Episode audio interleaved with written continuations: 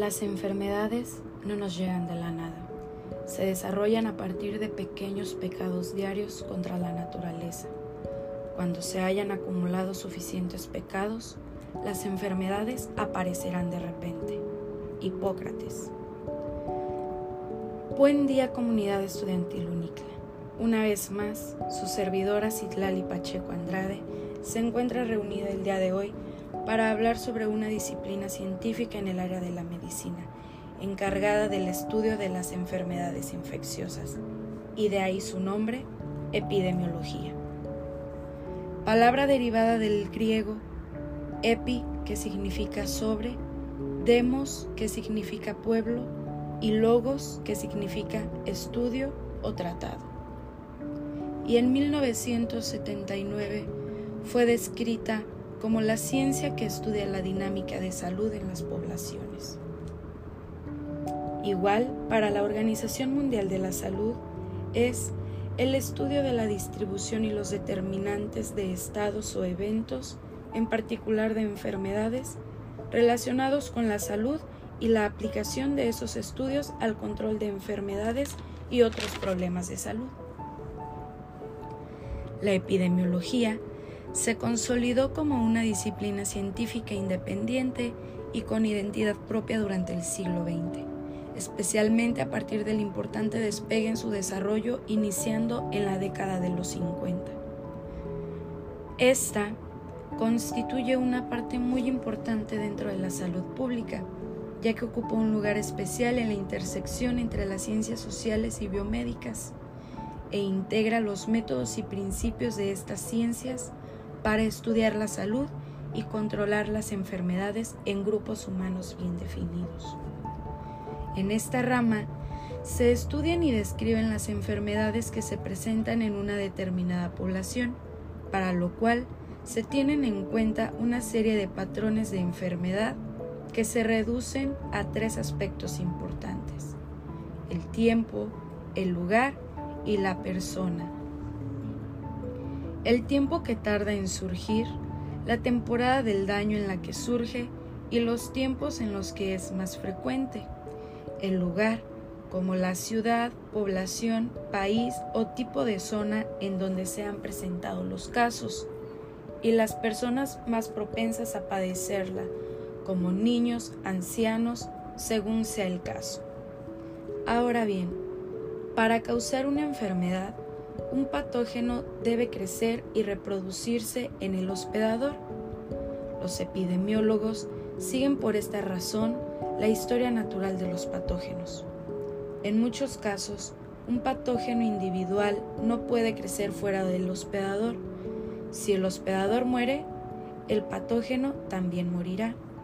Asimismo, los patógenos que matan al hospedador antes de transmitirlos a otro hospedador terminarán por extinguirse. Un patógeno bien adaptado vive en equilibrio con el hospedador, tomando lo que necesita para su existencia y causando solo un daño mínimo. Aunque estos patógenos a veces pueden causar infecciones crónicas en el hospedador. Además, algunas veces emergen nuevos patógenos naturales para los cuales el, hospedador individual y algunas veces la especie entera no ha desarrollado resistencia. Como ya se mencionó anteriormente, la epidemiología es importante para la salud pública y por ello cuenta con diversos objetivos dentro de los cuales tenemos definir los problemas e inconvenientes de salud importantes de una comunidad, describir la historia natural de una enfermedad, describir los factores que aumentan el riesgo de contraer una enfermedad, predecir las tendencias de una enfermedad, determinar si la enfermedad o problema de salud es prevenible o controlable, determinar la estrategia de intervención, prevención o control más adecuada, probar la eficacia de las estrategias de intervención, cuantificar el beneficio conseguido al aplicar las estrategias de intervención sobre la población y por último, evaluar los programas de intervención. Por otra parte, hay una serie de términos que contienen un significado específico para un epidemiólogo. Una enfermedad se considera epidemia cuando ocurre en un número inusualmente alto de individuos de una población simultáneamente. Una pandemia se considera una epidemia que se disemina ampliamente, usualmente por todo el mundo. Una enfermedad endémica es la que está constantemente presente en una población, aunque su incidencia suele ser baja.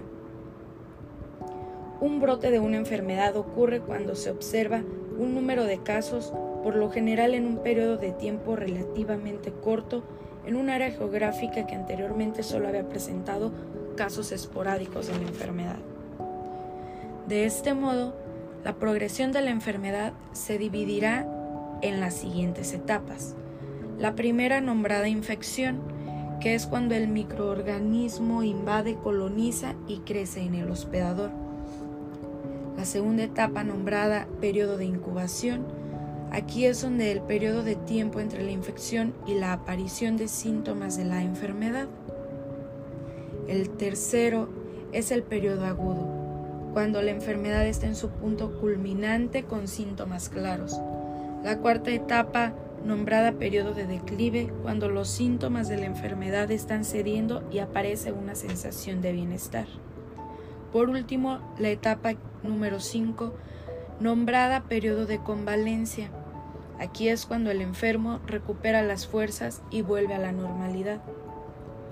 Por último, la transición epidemiológica constituye un proceso de cambio dinámico a largo plazo en la frecuencia, magnitud y distribución de la morbilidad y mortalidad de la población.